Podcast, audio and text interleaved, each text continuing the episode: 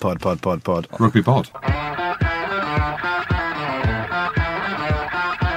Hello and welcome back to the Rugby Pod. I'm Andy Rowe, Big Jim and Goodey are with me as usual. We're going to have a look back at all the Premiership action from the weekend. The lads are going to analyse Warren Gatland's British and Irish Lions squad. Plus, we're going to have a chat to one man who was a bit of a surprise pick to many, but not the experts on this show, of course. Gloucester, Scotland, and now British and Irish Lions centre Chris Harris is joining us. Yeah! So turn up the volume, shut out the noise, subscribe to Spotify, and enjoy the show. This episode is brought to you by Cars.com. When you add your car to your garage on Cars.com, you'll unlock access to real time insights into how much your car is worth, plus, view its historical and projected value to decide when to sell. So, when the time is right, you can secure an instant offer from a local dealership or sell it yourself on Cars.com.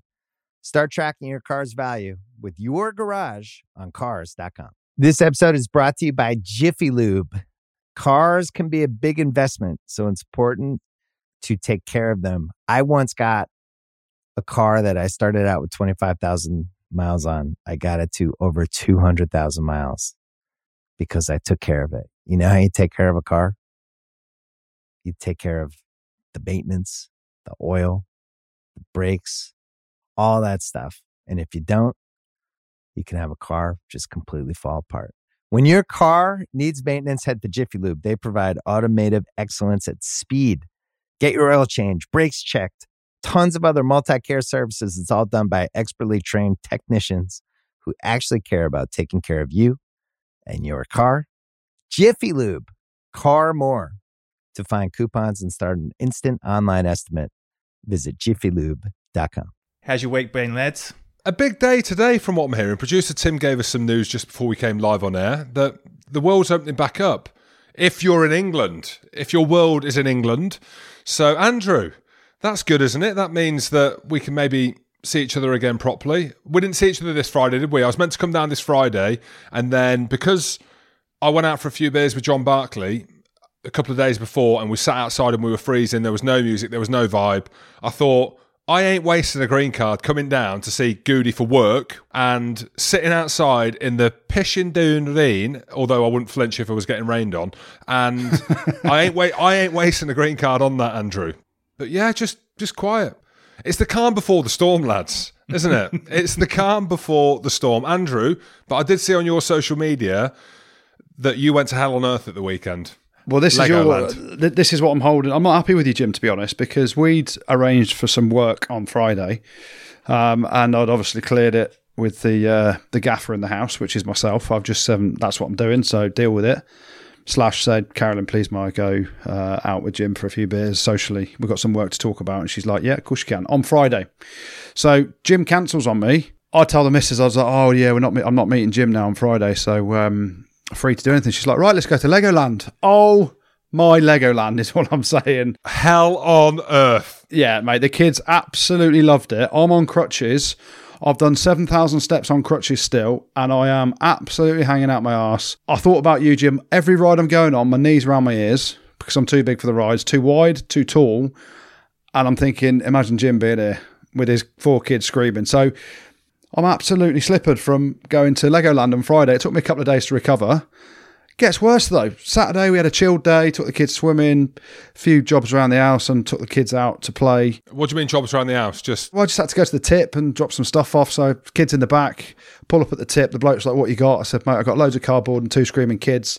I want to keep the cardboard, but bin the kids off." um, and it gets worse. Sunday we've gone to the farm. There's a farm near us called Odds Farm Park, which is really good actually. Um, there's loads of stuff for the kids to play on. A big sandpit, loads of climbing frames and slides and all this stuff. The kids absolutely hell on earth. love Hell on it. earth.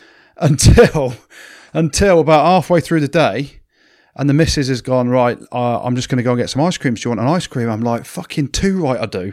Get me a supersized strawberry as big as you can carry. And so off she goes. I'm in the sandpit with the twins. I'm playing with Isabella. Olivia's round the corner somewhere. All I hear is a piercing scream. And you know when you recognise your own kid scream, You hear other kids scream, you're like, that's not my kid, I don't care. When you hear your own kid scream, I'm like, oh my God, where's the nanny? Was my first thought. I'm like, where is she? I'm like, it's a weekend. So she got that. I'm like, where's Pablo? Oh, fuck. I had to furlough Pablo, send him back to He's Portugal. He's back in soon. He's back in soon.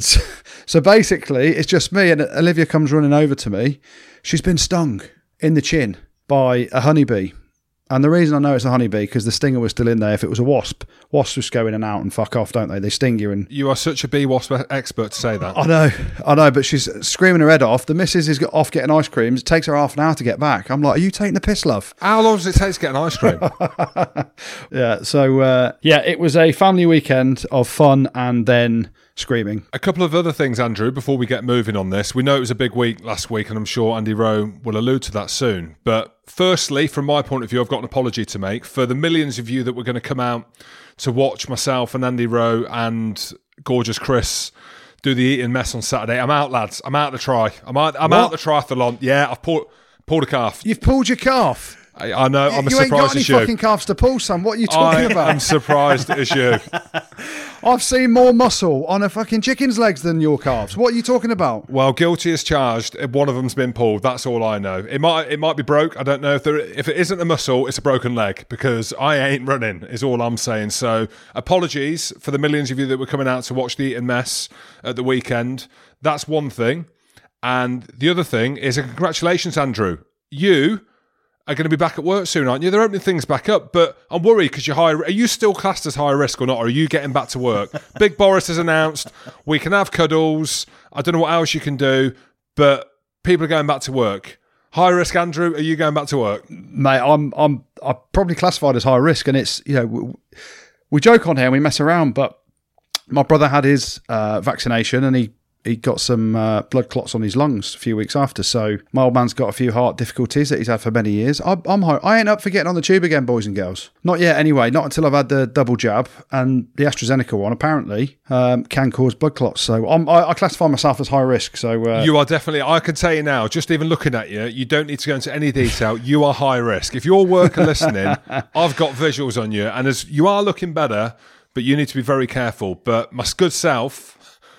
I'm leaving the house. I'm, I'm out. I can't do this any longer. So we're waiting for the holiday. I don't know why they call it. What they call them corridor, travel corridors to open. Well, they came out Um, on Friday. And basically, you can go to the Falklands or New Zealand, where New Zealand won't let us in, so we can't fucking go on holiday. Falklands, it is.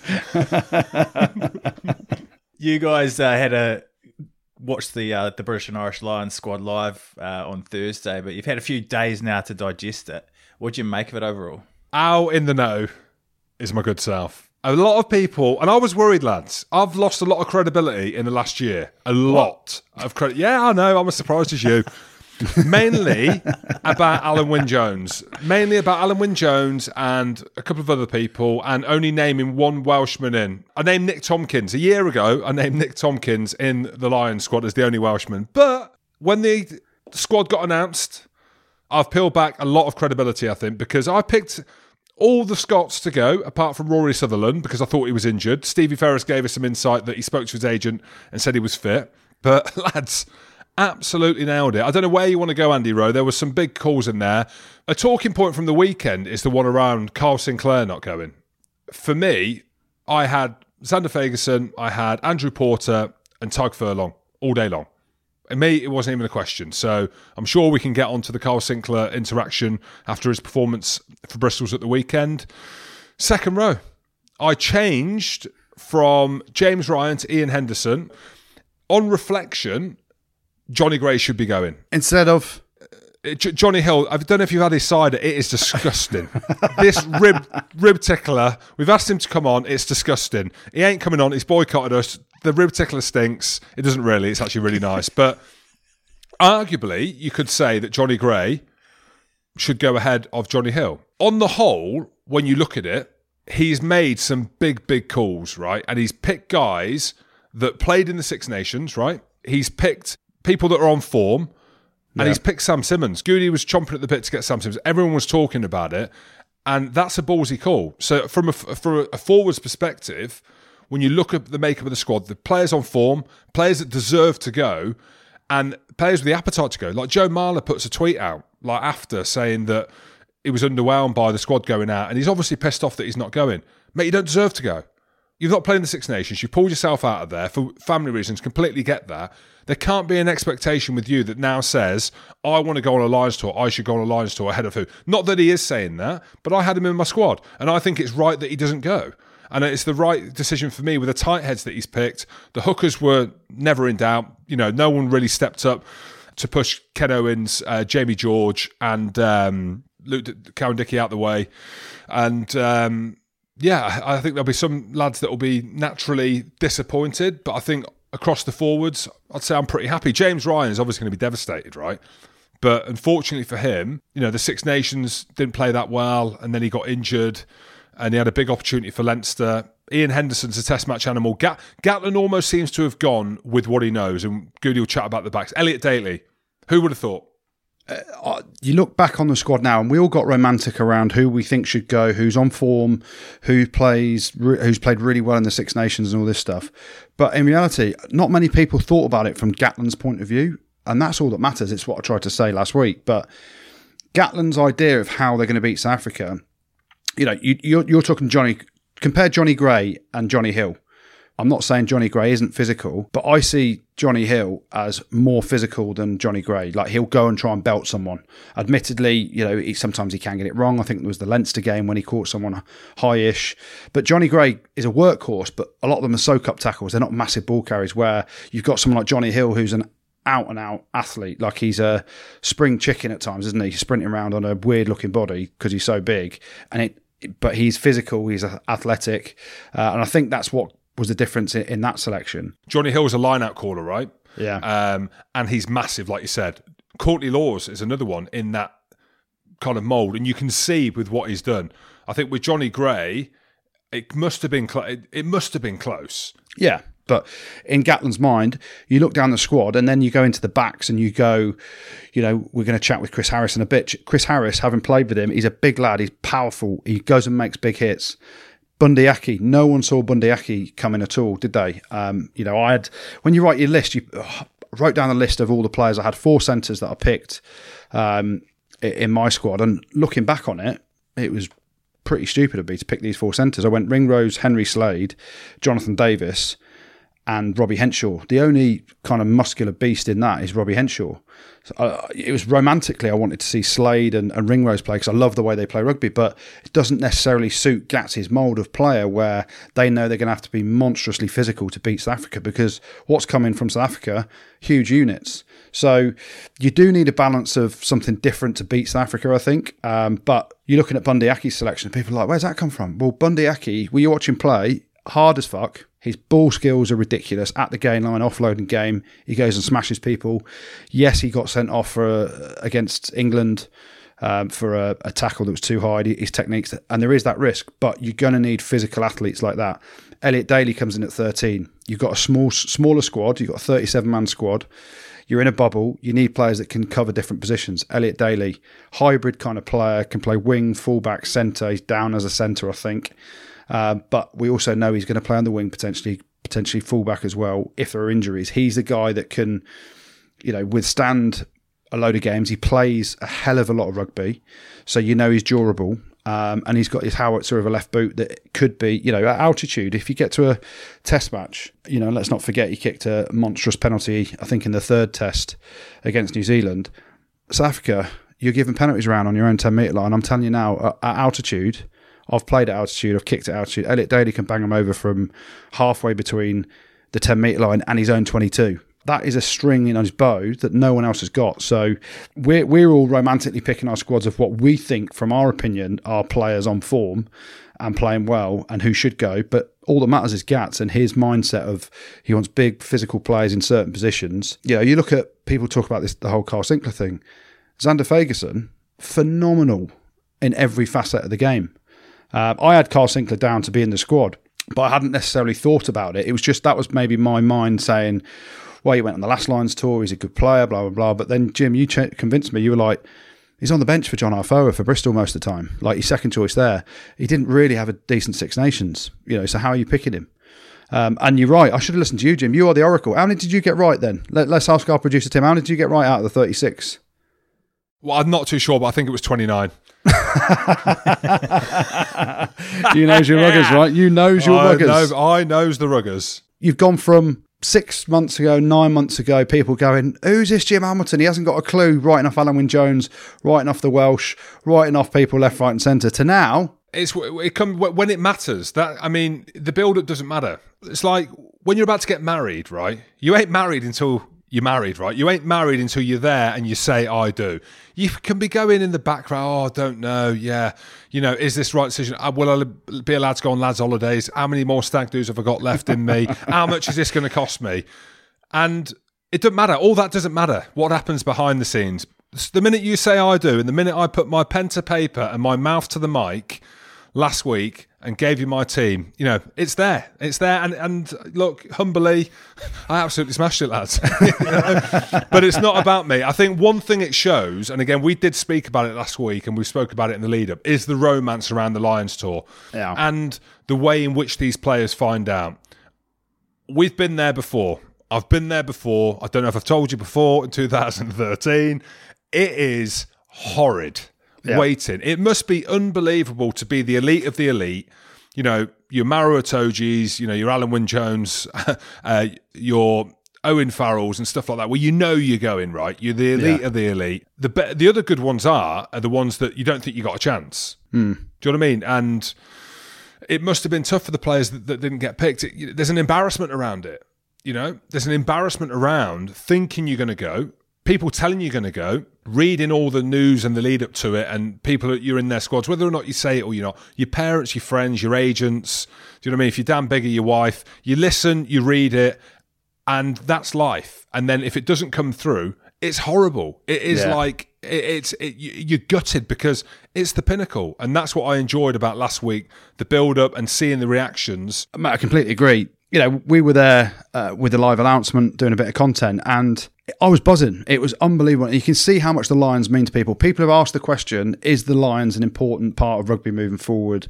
You know, this whole battle around players and international windows. The Lions, as Jim just said, is the absolute pinnacle for any player, and every player in the world that is has the ability to qualify for the Lions. So an Englishman, a Scotsman, a Welshman, an Irishman. You are desperate when those four years come round to be in that squad by hook or by crook. So, you know, I love Thursday. The announcement, you know, you're buzzing, you're seeing the, the list come out, you're seeing the players, how they react. They're hearing about it for the first time.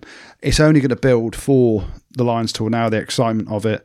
And there's loads of rugby to go between now and actually that first game when they get together. And there's going to be changes to the squad, but you see how much it means to people. The British and Irish Lions is uh, so important to, to the rugby calendar, whether you're you know, any f- player from the Four Nations, any fan from the Four Nations, or any fan from probably across the globe, you know, whether you're South African, Australian, New Zealander, every four years, it is something that everyone wants to watch and be part of. So, uh, long may it continue.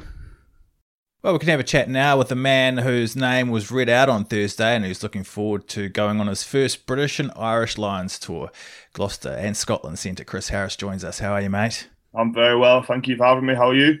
We're very good, mate. I just need to rewind to Thursday because there's so much build up. Um, you know, from the outside, Jim and myself, we're trying to put ourselves in the position of players now. Firstly, did you have an inkling that you were in the mix? Did you get that email or that letter that was originally there?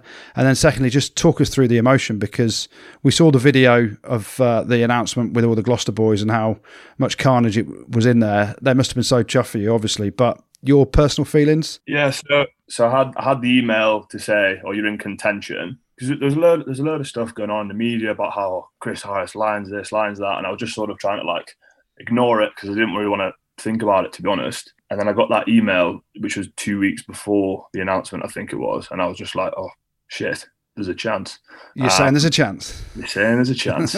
um, but like, even still, then I was like, I didn't want to sort of like think that it was going to happen. To sort of, if it didn't happen, then I'd fall off this cliff. So like, I was just sort of tried to sort of bat it off. Even boys were like nudging me, being like, "Do you get the email? Do you get the email?" And I was just like, "Oh no, no, no, no," just because I didn't, didn't want any of that. But yeah, so like in terms of being in the squad, like I had no idea. And honestly, as the names were coming up, it went Bundee Aki, can't remember who. And when it got to Daly, I was like, right, there's two center, there's two center options. So I was just like, oh well, oh, maybe not. And then as Chris Harris came, it was like it was like Chris H- and then all the boys were like, oh, like on me. So I just didn't really have. Honestly, I was just in shock, like absolute shock. That was my initial feeling, and then obviously my phone was blowing up, and um, I think I, I, called I called my girlfriend straight up, and she was just looking at me like, "What the fuck?" I was just like, I was like, I feel exactly the same. I, I, honestly, I was in utter shock, and it probably took a couple of days just to like sink in. And honestly, like it's such an amazing feeling. I'm getting goosebumps listening to it. We, we've spoken about, we were chatting about it before in terms of being the pinnacle, and I think that anyone who questions. Um, is there a place for the Lions? just need to look at the build up from last week and look at the reactions of players. I mean, it's one of them, Chris. You obviously play in the Six Nations. There was a couple of massive wins for us against England and obviously France.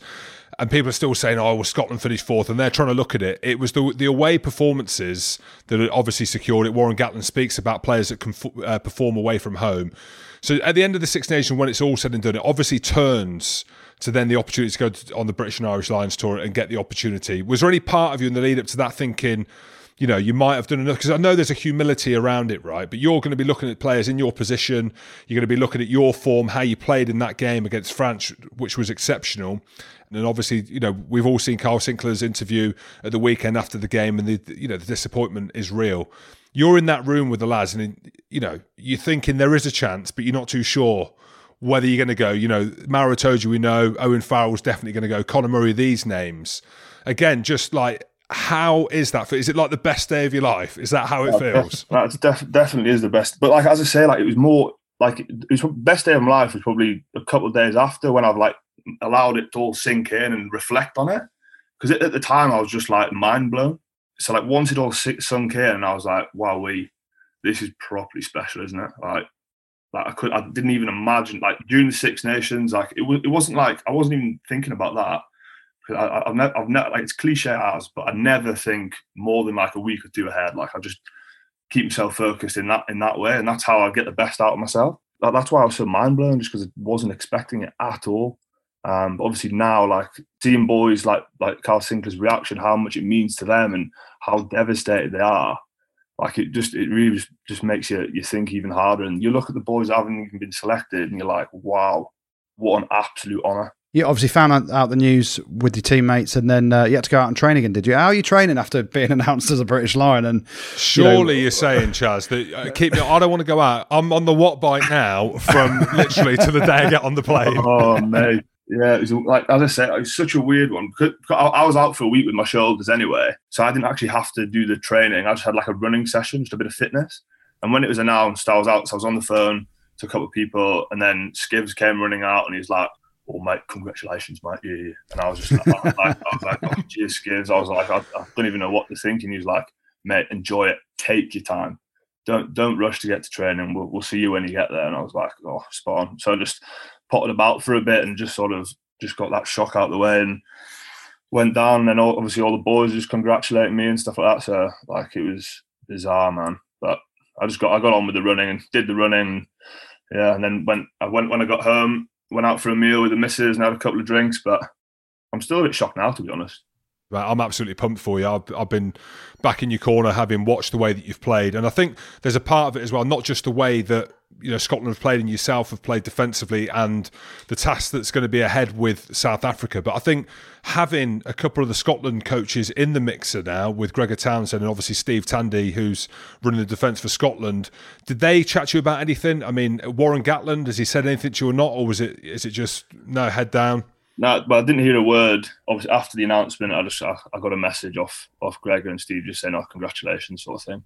Um, but apart from that, I've not not really spoke to anyone apart from the the emails, like the itinerary stuff. There's not really been anything else. But I think it's still sort of dust still settling a little bit. I think, and then I think there's a there's a meetup in a couple of weeks. So I'm sure there'll be be a bit more chat then. But yeah, like it's a it's a it's a it's a weird one. Like just need to get back on back on task with Gloucester still, don't we? There's still like you forget there's still well, you don't forget, but there's still another four games to go, isn't there? And how are your shoulders? Because they they must have started hurting a few years back when we played together at Newcastle, and you, and you were making my tackles. Definitely did. I was, I was, thinking about this earlier today, actually. About I should remember this one moment where, where you were in a, def- a defensive set, and you were just slowly like want like getting yourself out to the wing, and then I was like, you were standing on the edge, and I was like, dude, what the fuck are you doing? I love how you said slowly. Oh, funny, man. Mate, not, it used to be a sprint to get to the wing, so I couldn't make any tackles. But yeah, mate, there was just no need. Big presence in the middle. So the shoulders all right. You'll be back playing soon for Gloucester because obviously, you know, with with the game at the weekend, the boys had a hell of a performance, but you were obviously rested with the shoulder. You, you all good to go? Now I should should be good to go this week. Just do a little bit of contact, see that how that is. But if it's not right, obviously, like I think it'd be stupid to to force it. But mate, just just see how we go this week. It's a Monday night game, isn't it? So we're not in till Wednesday anyway. So there's still still a good amount of time. And uh, the boys were class at the weekend for Gloucester. Great win. Uh, Franklin's Gardens against Northampton are a really good team as well. And your, this sounds great, your British and Irish Lions teammate, uh, Louis Rees-Zammit, was class in that game as well. And obviously his video went a little bit viral as well. I mean, his did his brother have a bet or something that he was going to go when he was about 12 and he's, he's, he's made, let's just say he's made a million pounds or something. He's a millionaire Um, now, yeah. he's a millionaire off the back of it. Smart call. But how good was it seeing him go? You obviously play with him, and he, he- you know it's difficult, like you said, to even get up for a running session. But he was class at the weekend when he played as well. He's been brilliant, hasn't he? To be fair to him, um, he's one of the he's a, he's a confidence player, isn't he? And that's just boosted him up a, a little bit more. Um, but I'll, I'll make sure. I'll, I'll I'll bring him back down to earth when, when we're back in on Wednesday, I reckon. But nah, he's, he's, he's, he's a good lad, and he's just he's just playing so well. And just to see him go from what what the last twelve months when he was first on the scene, he was so raw. Um, he had so much to work on, and honestly, after a couple of camps with Wales or whatever it was, like you just come back like a complete different player, like like an he's like an experienced player, and that's brilliant. And he's been brilliant for us. So, um, and he's still only what what is he twenty? About 14, I think. Silly the, the the talent he's got, man. Let's talk about you then, mate, because obviously over the last year, 18 months is where you've really stepped up at international level and been sort of starting regularly. Um, and now you're, you played that well that you're on the British and Irish Lions tour. Do you feel that your international rugby now is is something that you're used to, and um, or do you still sort of pinch yourself every time you put on the Scotland jersey? Because Scotland's performances, and Jim and I joke about it a lot on here, but they have gone through the roof over the last year, and you know you've been a huge part of that for the, the team as well. Yeah, like like when when I first started playing for Scotland, I, that's that's when I was I let the let the occasions get the better of me. I think. Well, sort- when I, when I sort of mentioned it before, just about focusing on the task, I like just keep yourself focused on the task at hand. Like I used to let everything get to me a bit too much, and that was my like barrier, if you like. And so once I sort of got over that, when I was playing, I just sort of made sure that it was this is this. It's not just another game, but like it's a game rugby. Do what you're good at. You're here because you're good at this and that. So just, just go and do it. So like yes, like again, like after after games and stuff, you're like, oh, that was that was class. That's special. Like you, you let the moment get back to you after the game, sort of thing. Um, so I do pinch myself after, but not like during the game. I've learned from previous previous games just to just to keep myself focused in, in each moment within the game, and that's how I sort of get through it, and that's how I get the best best out of myself, and I think that's been been working for me. We were chatting about young Louis Rees-Zammit at the age of 20 doing what he's doing now and obviously talking about yourself with the apprenticeship that you've had at Tynedale in National 1. I think you're around 23, 24. I think Rotherham as well. Did you play for Rotherham? So Tynedale was when I was still at still at uni. Finished there at 22, and then went did a, did a year with Newcastle with gammy shoulders. So I didn't really do a lot.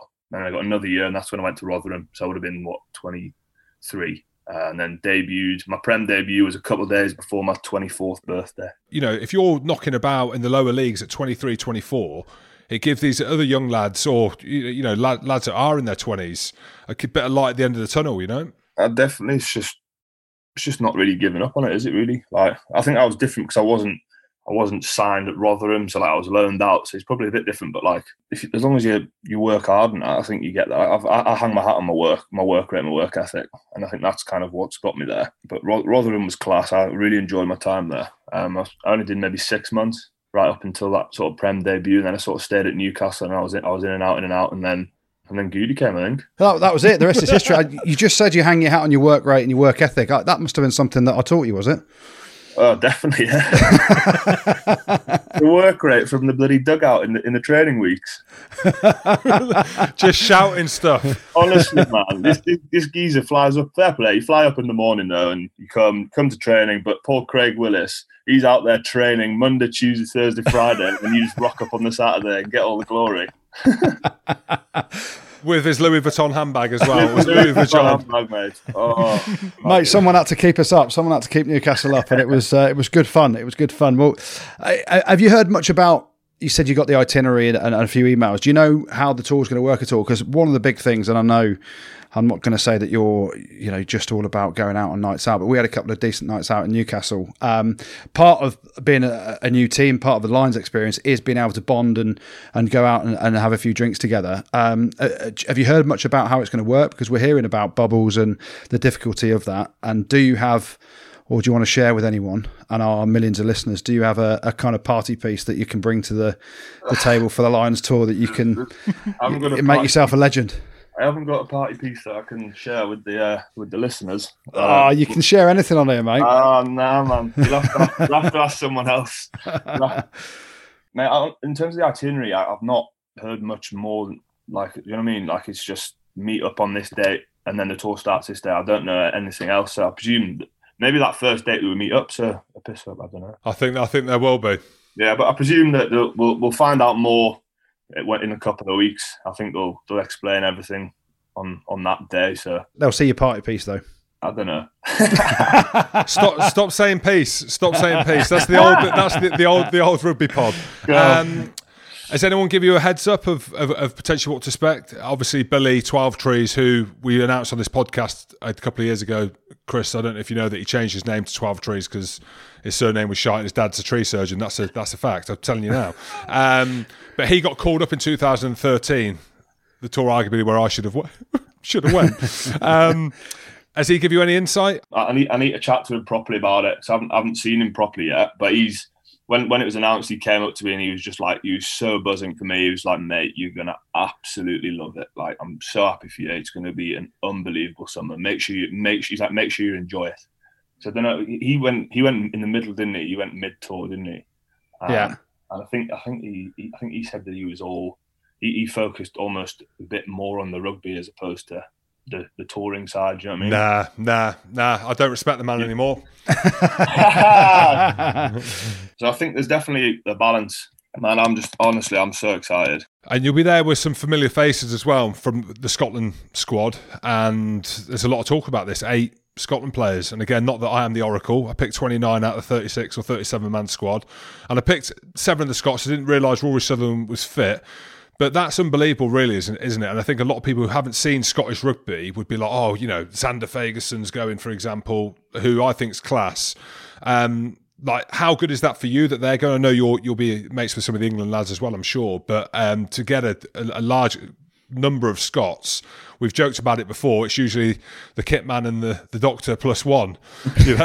uh, whereas now we've got a decent showing of actually some world class players. No, I think it's. I, I think that just comes off the back of off a brilliant Six Nations, isn't it? I know you said we should finish fourth, but and Goodey, like the performances have been up there, so. I think just off the back of that, like like everyone was holding a hand up, but like going into camp, like knowing a few a few faces, it will definitely make it easier because I think when I went into Scotland camp for the first time, the very first time, I didn't know anybody, and that that was definitely it was a little bit more difficult to sort of get get into the group because it was like a bulk of Glasgow boys, bulk of bulk of Edinburgh boys, and it sort of took a little bit longer to get in, get involved really. So it's definitely it's nice it's nice knowing knowing that there's there's eight boys that seven of the boys that, that I already know, and it will make it easier just to sort of mingle in on it.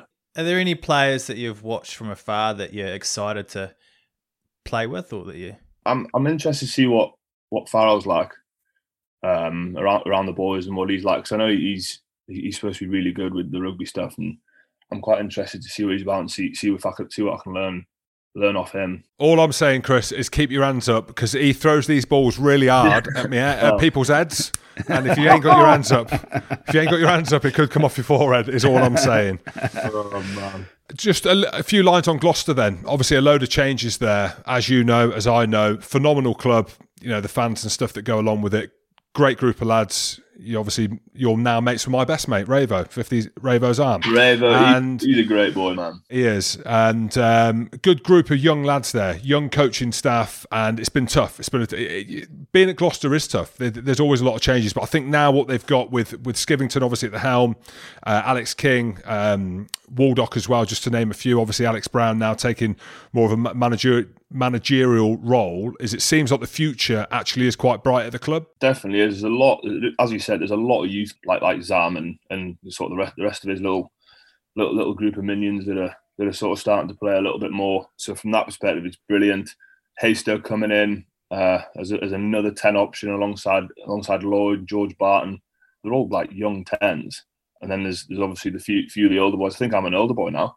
Just goes like that, doesn't it? Um, but yeah, like and, and the coaches are all all young as well, and like they're still keen, keen to learn. And like it's, it's it's very much sort of one group, and I think that's that's brilliant. What I wasn't used to being up at Newcastle, it wasn't quite like that. As much as much as I love Newcastle, but it was it's very very everyone's very sort of approachable and, and keen keen to learn new ideas off each other, and and uh, we were getting there. We were building and building, and we were sort of we were only a couple of points off off getting another couple of wins. So uh, like like the the potential's there, and as you see as you seen on the on the weekend against Northampton, like that was just a brilliant performance. Yeah, yeah, you can say oh Northampton didn't turn up, but I think the fact that what what we turned up with kind of kept them quiet, didn't it? All right, Chris. Well, thank you very much for coming on the show, mate, and massive congratulations. Best of luck in South Africa.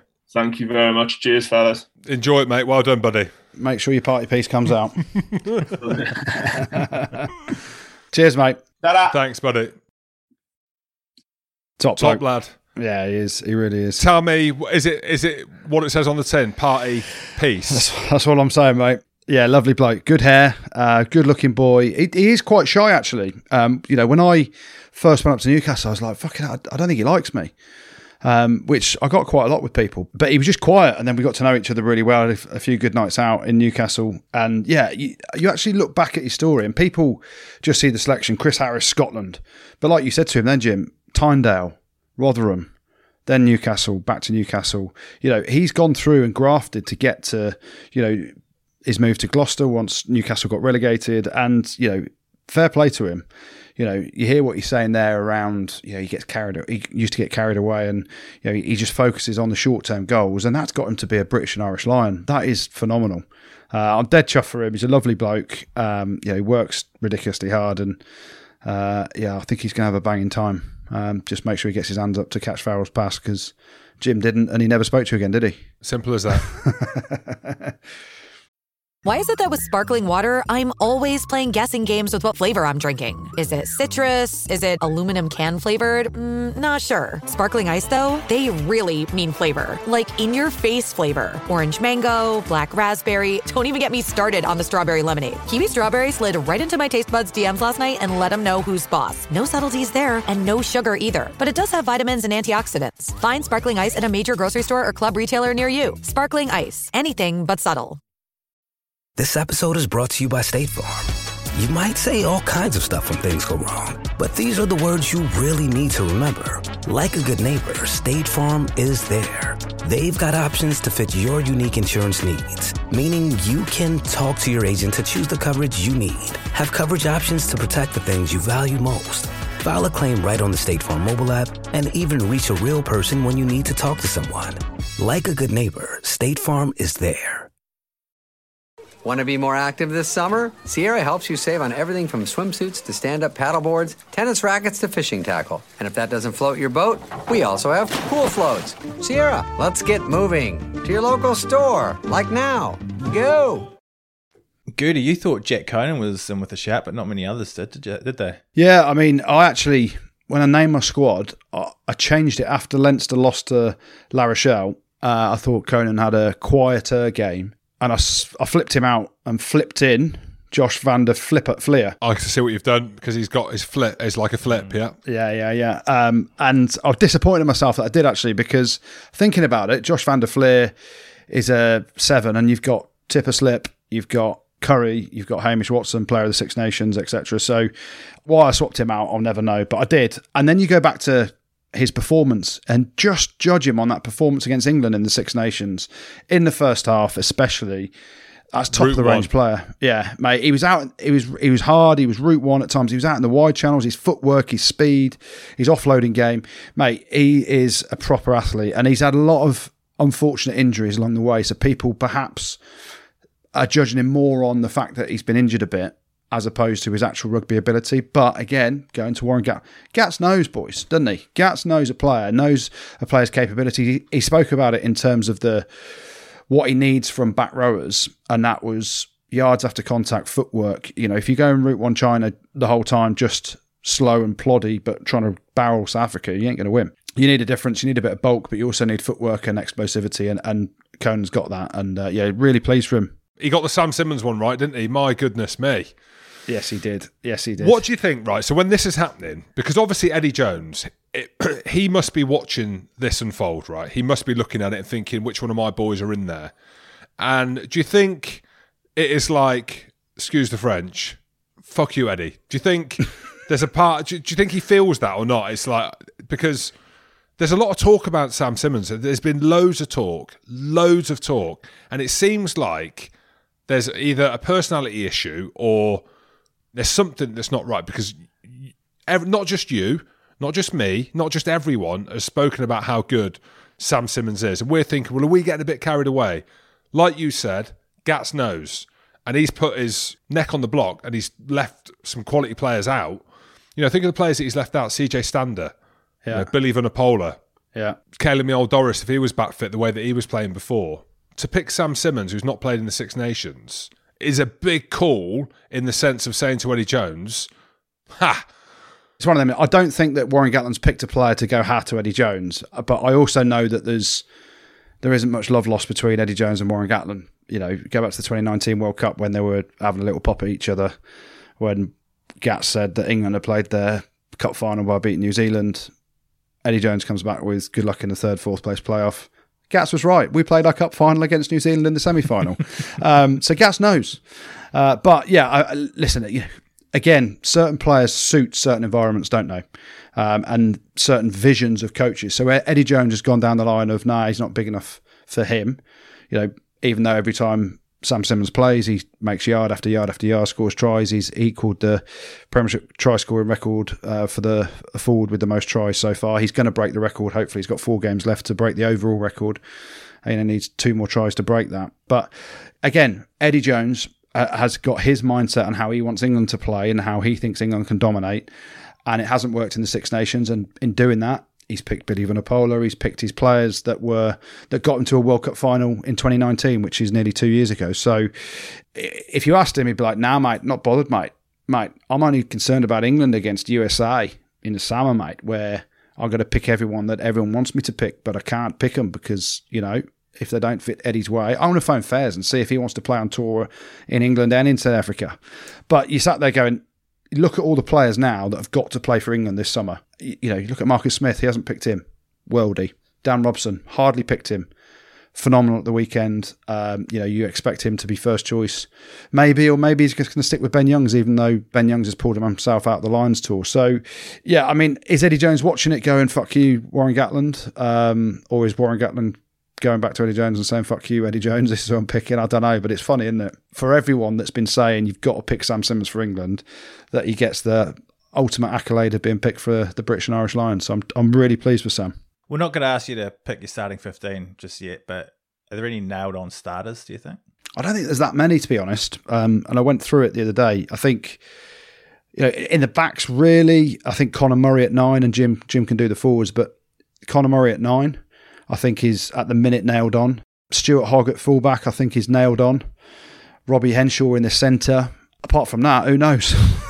it, what's really interesting will be the second row, back row makeup. He'll obviously obviously go for a big six, i.e., a Tadhg Beirne, an Iain Henderson, a Courtney Lawes, or a Maro Itoje in that six role. You have to against South Africa. You've got to have a big, heavy pack. What about me tweeting Wyn Jones for the Lions after the second or third Welsh game, and everyone was laughing like with the laughing emojis? Who's laughing now? You're still going on Um, I about think, it, Jim. I think I think Wyn Jones will start. Uh, Jamie George, Tadhg Furlong, as it stands. I'll put. You my think Jamie? there. I don't think. I, I don't know how you can say Jamie George is right now a definite starter. He was poor Set in the. Six Nations. set Ken piece. Owens. I'd be going Ken Owens ahead of him. Alun Wyn Jones will obviously start now as captain. Maro Itoje will be in there, whether it be a four or a six. I think it will be a four. And then it'll be a Lawes or Tadhg Beirne. I think Simmonds will start, and then it will be between. You think Curry Simmonds ahead of. Faletau, do you? Well, I- they might. Yeah, I mean, who knows? They might put Simmonds on the bench to come on. Yeah, I think that's the beauty of this squad, where there are, as it stands now, and where there has possibly been issues on other tours going back to certainly 2005. You could name the starting team or pretty close to a starting test team before the squad has even left our shores. So that's the beauty of this tour and how close it's going to be. And um, you know, loads of people have got opportunities to get into that starting test team. I think. I do think we'll see a couple of other call ups. It'd be interesting Yeah. to see if Manu Tuilagi can get back fit. Obviously, Sale in the top four, so he'll get some good rugby if he can get back. And Jack Nowell potentially. Do you think there's anyone being selected that is being selected for tourist value? No, uh, I think No. I think some people might not have got picked because of perhaps their persona. Yeah, I agree. You know, you look at uh, and you know, I'm English, but you look at the way some of the England boys sometimes carry themselves, and you know, you're seeing Gats, the whole Kyle Sinckler thing. Um, you know, when he was head coach of Wales, he's openly said Kyle Sinckler's a ticking time bomb, so we're just going to wind him up. He apologised for saying those comments later, but they're actually true to his mind. And lo and behold, what happened? Kyle Sinckler got wound up, had to be substituted. Wales gone and win the game, and that was the 2019 Six Nations, so not that long ago. Look at Billy Vunipola, and here's one for you. And I don't know whether many people have seen this or not. People are like, "Oh, Billy's really unfortunate not to get picked." Billy's comments after the Lions toured New Zealand in 2017 was if Eddie Jones had been coach, we'd have won that series 3 0. you ain't ever getting picked for the Lions while Warren Gatland's head coach. And that's, you know, that's a fact of life. Um, you know, if you make comments against a coach that could affect you further down the line, he perhaps hasn't picked some players because of those things, but I, I don't think he's picked anyone just, for token you're a top tourist value at all, really. Live by the sword and die by the sword. Luckily, I don't own a sword. That is going to go down in history as one of the greatest quotes ever. What, that luckily Jim Hamilton doesn't own a sword? Exactly. In the opinion of what a sword looks like. hey, peace. Well, let's move on to what went down at the Stoop, shall we, Gertie? what an unbelievable game in terms of attacking rugby. Um, it was basically Marcus Smith against Dan Robson, and it was a you know obviously I wanted Wasps to win, of course I did, but for anyone watching that game. How you can not be excited watching it is beyond me. It was the skill levels on show. You know, defense was optional at times for for both teams, but some of the tries were unbelievable. The intensity, um, just the pace that they. Oh, Jim, we'd have been blown out our hoops after about five minutes in those days. The game has changed so much, hasn't it? Well, it looked hot, and you mentioned Dan Robson, who I thought was phenomenal. He genuinely looked like he had sunstroke. I don't know whether it's how long he's been bowled for and how long he's had no air for. I think it's been a while, but he was looking hot and out of breath. And I was thinking, if he's looking hot and out of breath, most of us would struggle. But I agree. I thought it was a proper game, and obviously there's talking points in that. The red card. I thought Wasps were going to run away with it, Andrew. Yeah, I so really did I. did. But they've got a bit of backbone, mate. To go down to 14 men with Mike Brown's red card, fair play to them because I thought Wasps looked all over them at, at, from large parts of that game. Yeah, they did. And uh, you know, the red card, Wasps. That you know, it was a big turnaround because Quins went the length and, and scored. It got pulled back for Mike Brown's stamp on uh, Tommy Taylor, which you know, and I, I sit there and I go, you know, is it unfortunate? You know, was Tommy holding him? Doesn't matter. It's red. Uh, yeah. He's had the red mist there. That's Yeah. it. Full stop. Yeah. It's Oh. pointless trying trying to look. So it's it's pointless deliberate. saying. One, I don't believe Mike Brown would have thought to deliberately stamp on his head, but he is.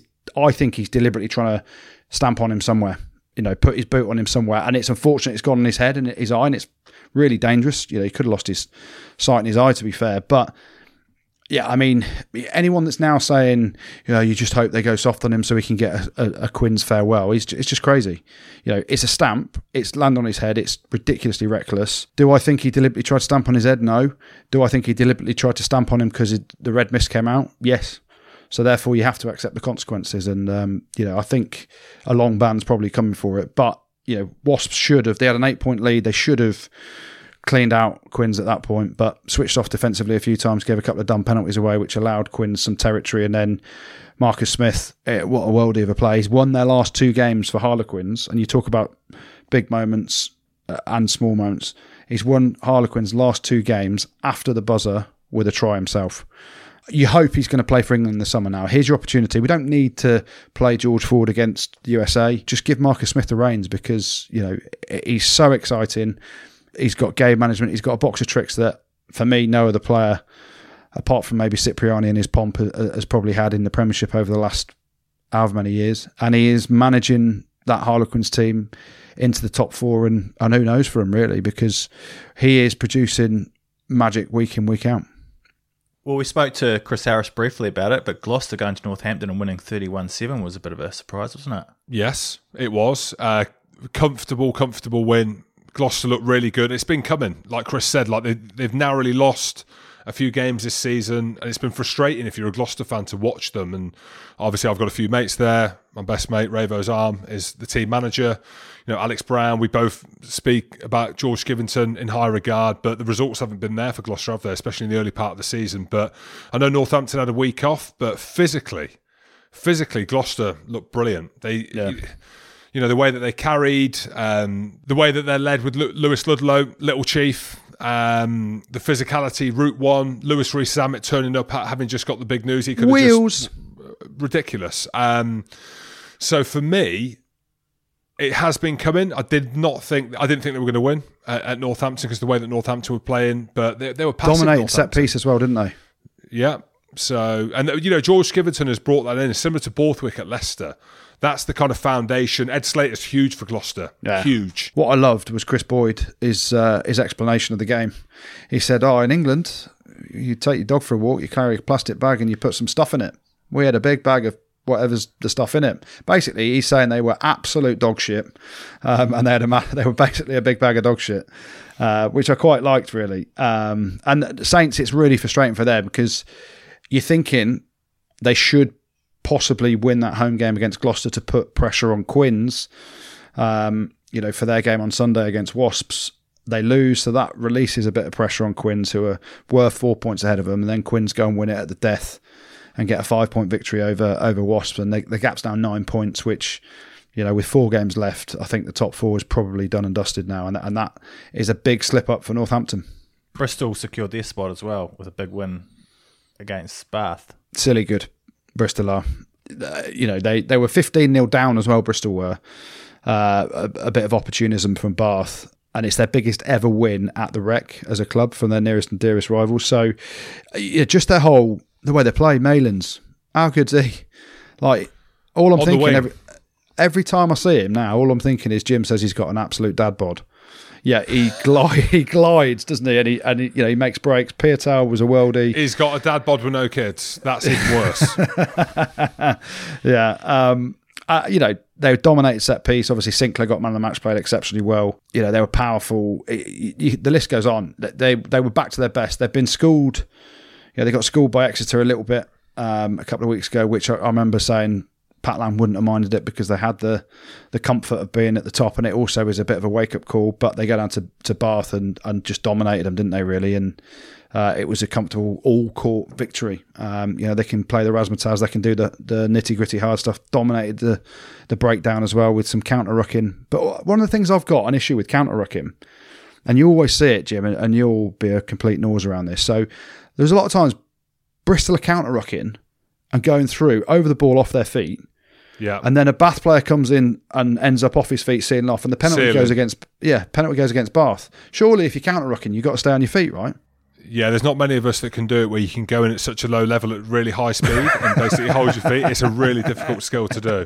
So it's uh, again, it's one of the things. Unless the referees talk about it before and they pick it up, but yes, it is difficult to counter and not be on your hands, Andrew. That yeah. is why um, that, there's not many people that can do it. And just looking at the table with the top eight now qualifying for the Champions Cup, even Newcastle that are on 35 points could overtake Leicester who are on eight, who are in eighth on 38 points. So anyone could get in, really, couldn't they? Well, we should give Newcastle a shout out. I don't think that I don't think I've ever seen Newcastle score fifty odd points. Two thousand six was the last time they did it, James. Black and white TV. Well, there you go. So, a special shout out to them. I mean, look, let's let's be honest. The standard of rugby in the Prem this season, and we can say there's no fans. Anyway, talking of fans, fans back in the stadium from Monday. How good is that going to be? There we go. You can hug people, but don't hug them. But eat out, but do eat out, but don't. Um, but the standard of rugby, I know, but the standard of rugby in the Prem has been brilliant, exceptional. Yeah. And, and everyone, anyone we've spoken to or had on, uh, or you listen to on BT Sports, say like every game. We'll look at Northampton, Gloucester, for example. Look at Newcastle putting fifty points on um, on, on London Irish. And while we're talking about the Falcons, anyone listen to this, do yourself a favour. And uh, as Jim's talking about watching and talking about the quality of it, have a look at the highlights of Newcastle against Irish. The ball skills of some of the forwards. I used to play with donkeys like you, Jim, who couldn't catch, couldn't pass, just went to But get go to the cowsheds and back. exactly, drive them all and kick someone in the head and play on. Um, mate, the ball skills of forwards now are just a different breed, aren't they? You watch some of the ball handling and the way Newcastle played in the second half. I think Irish were 15 14 up at half time. And then Newcastle go on to literally pull their pants down and put 50 points on them. It was phenomenal. And just seeing the speed, the, you know, the skill level, Newcastle were, were, were outstanding. And that top eight battle was going to be interesting because I suppose with, with Leicester, they've got kind of a double shot at it. So who knows? Lots of ruggers to go. I think London Irish are on a kind of slippery slope out of the top eight potentially. Right, let's finish things off with the good, the bad, and the ugly. Yeah, loads of good this weekend, and we're going to start off in the Southern Hemisphere. And it was back, Jim, one of our favourite people, one of our favourite coaches. He was breakdancing again. Scotty Robertson, what a legend. The Crusaders have won their fifth Super Rugby on the spin, beating the Chiefs 24 points to 13 in Super Rugby Aotearoa. Um, Scotty Robertson just breakdancing for fun. He's like a brother to me, isn't he? And for those of you who haven't seen it, it went viral on my social media at Jim Hamilton 4. You go through the archives. I might even post it again. Um, yeah, we've done a bit together. He gave me a beat. I, I hit the floor, couldn't get back up, and I watched him do it again at the weekend. What an absolute legend. I would run through a dance floor for that man, start bolt naked. I would, lads. I would. I would. With your little Todger hanging out everywhere. Uh, Well, it, arguably, it could be cold in there. It probably is cold. Let's say it is cold. And yes, it would be. Yeah, hell of a, uh, hell of a win for the Crusaders again. And staying down in uh, the Southern Hemisphere, Brad Thorn's Queensland Reds uh, won Super Rugby AU, beating the Brumbies 19 16 in the final. James O'Connor scored a try in the 84th minute to win the game. Um, so uh, 42,000 fans watched that. I'm just watching it going. The world looks normal. Uh, what else was good? Uh, we mentioned them just now. Gloucester. Uh, no one saw them going to Franklin's Gardens and pulling Saints pants down 31 7, but they did. Uh, two tries to Louis Rees as well. So well done, all the Gloucester boys. Uh, Bristol's biggest ever away win at their nearest and dearest than their rivals Bath, beating them 40 points to 20. Uh, what else was good? Newcastle Falcons, always got to get my old clubs in there. They racked up their biggest score in the Premiership since 2006, scoring 50, uh, 52 against London Irish. Uh, hell of a performance from those boys. What else was good? The Quins versus Wasps game was an absolute howitzer of a game. 94 points, Quins winning it 48 46. Defence at times was optional, uh, but it was basically Marcus Smith against Dan Robson. Two unbelievable performances from those boys, and fair play to Quins for getting the win at the death, uh, looking like they have secured their top four spot now. But the good this week goes to my man. I am chairman, I am captain of the Sam Simmonds What bandwagon. Oh, okay. Oh, not you, Jim. Not you, Jim. No, Sam Simmonds gets the good this week. Named by Warren G. Warren Gatland in the Lions squad on Thursday. Two tries on Saturday to equal the most tries in the Premiership season for a forward. Uh, so he's equalled Thomas the Tank Waldrom's effort of 16. Uh, one to go to take the overall record. So uh, hell of a week for Sam Simmonds, getting picked for the Lions and scoring a couple of tries. So the good goes to Sam Simmonds. Uh, the bad, few bits of bad. Uh, we're going to start off in Ireland. Ulster, skid marks everywhere. You see it, Jim? No, but I could smell them. Yeah, there you go. They lost 38 10 at Munster, an absolute hammer in there. Uh, we mentioned it just before Bath's biggest ever defeat at home to Bristol, 40 points to 20, even though they were 15 0 up. So effectively, they lost probably 60 minutes. What did they lose, Jim? If they were 15 0 up and the score was 40 20 at the end, they lost the next 60 minutes, 40 points to I, I, I don't even know. Five. Four points to five, yeah. 20 minus 15 is five, Jim. Um, so, yeah, they, they got spanked there. Saints as well, pretty bad. Love the way Boyd said it was unacceptable and basically dog shit. Um, what else was bad? Worcester Warriors. I have to get another mention of the bad. Can you imagine this, Jim? They lost to Exeter, which is okay because Exeter are a decent team. but they've now lost 15 Premiership games on the spin that they've actually played in. So they got gifted a couple of wins because of COVID, but 15 on the spin that they've played in. They won their first game of the season against Northampton at Northampton in the Premiership, and they've lost every other game they've taken the field on since. How bad's that? One man to blame. One man to blame. Chris Ashton. There's, Yeah, there's no other man. Yeah. so they get another mention in the bad. Um, Clermont, uh, they get a mention in the bad this week. They had their pants pulled down in Paris against Racing, losing 45 points to 19. Uh, Finn Russell back pulling the magic for Racing 92.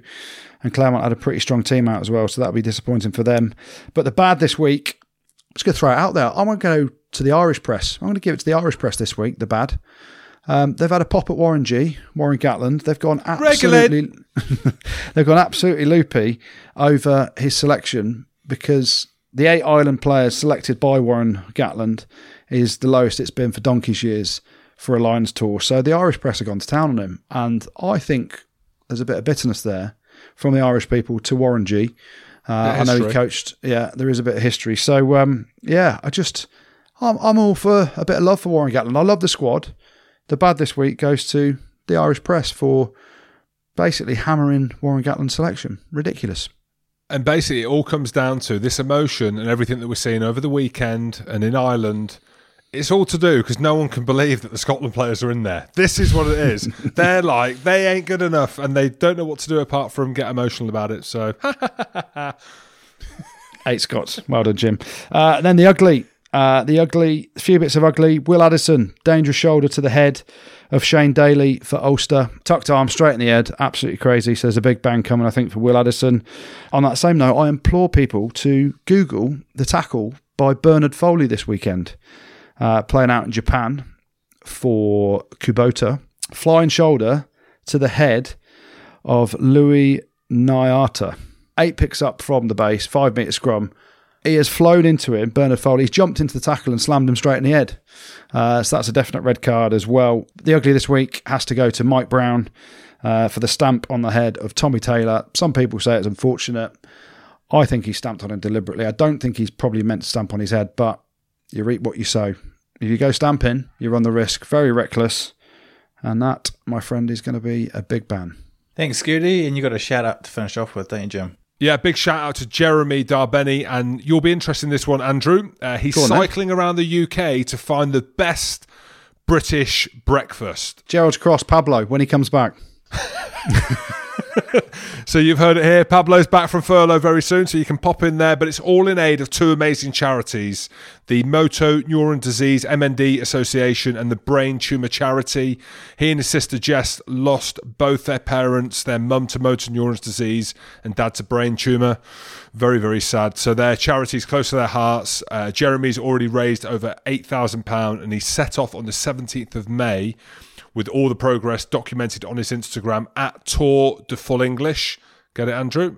Tour do. de Full English. Yep. So just check that out and his fundraising page on virginmoneygiving.com if you want to help them out. I'm telling you now, I'm following that and I'm going to try and find out where he's going because I want to get my bike and have a full English with him.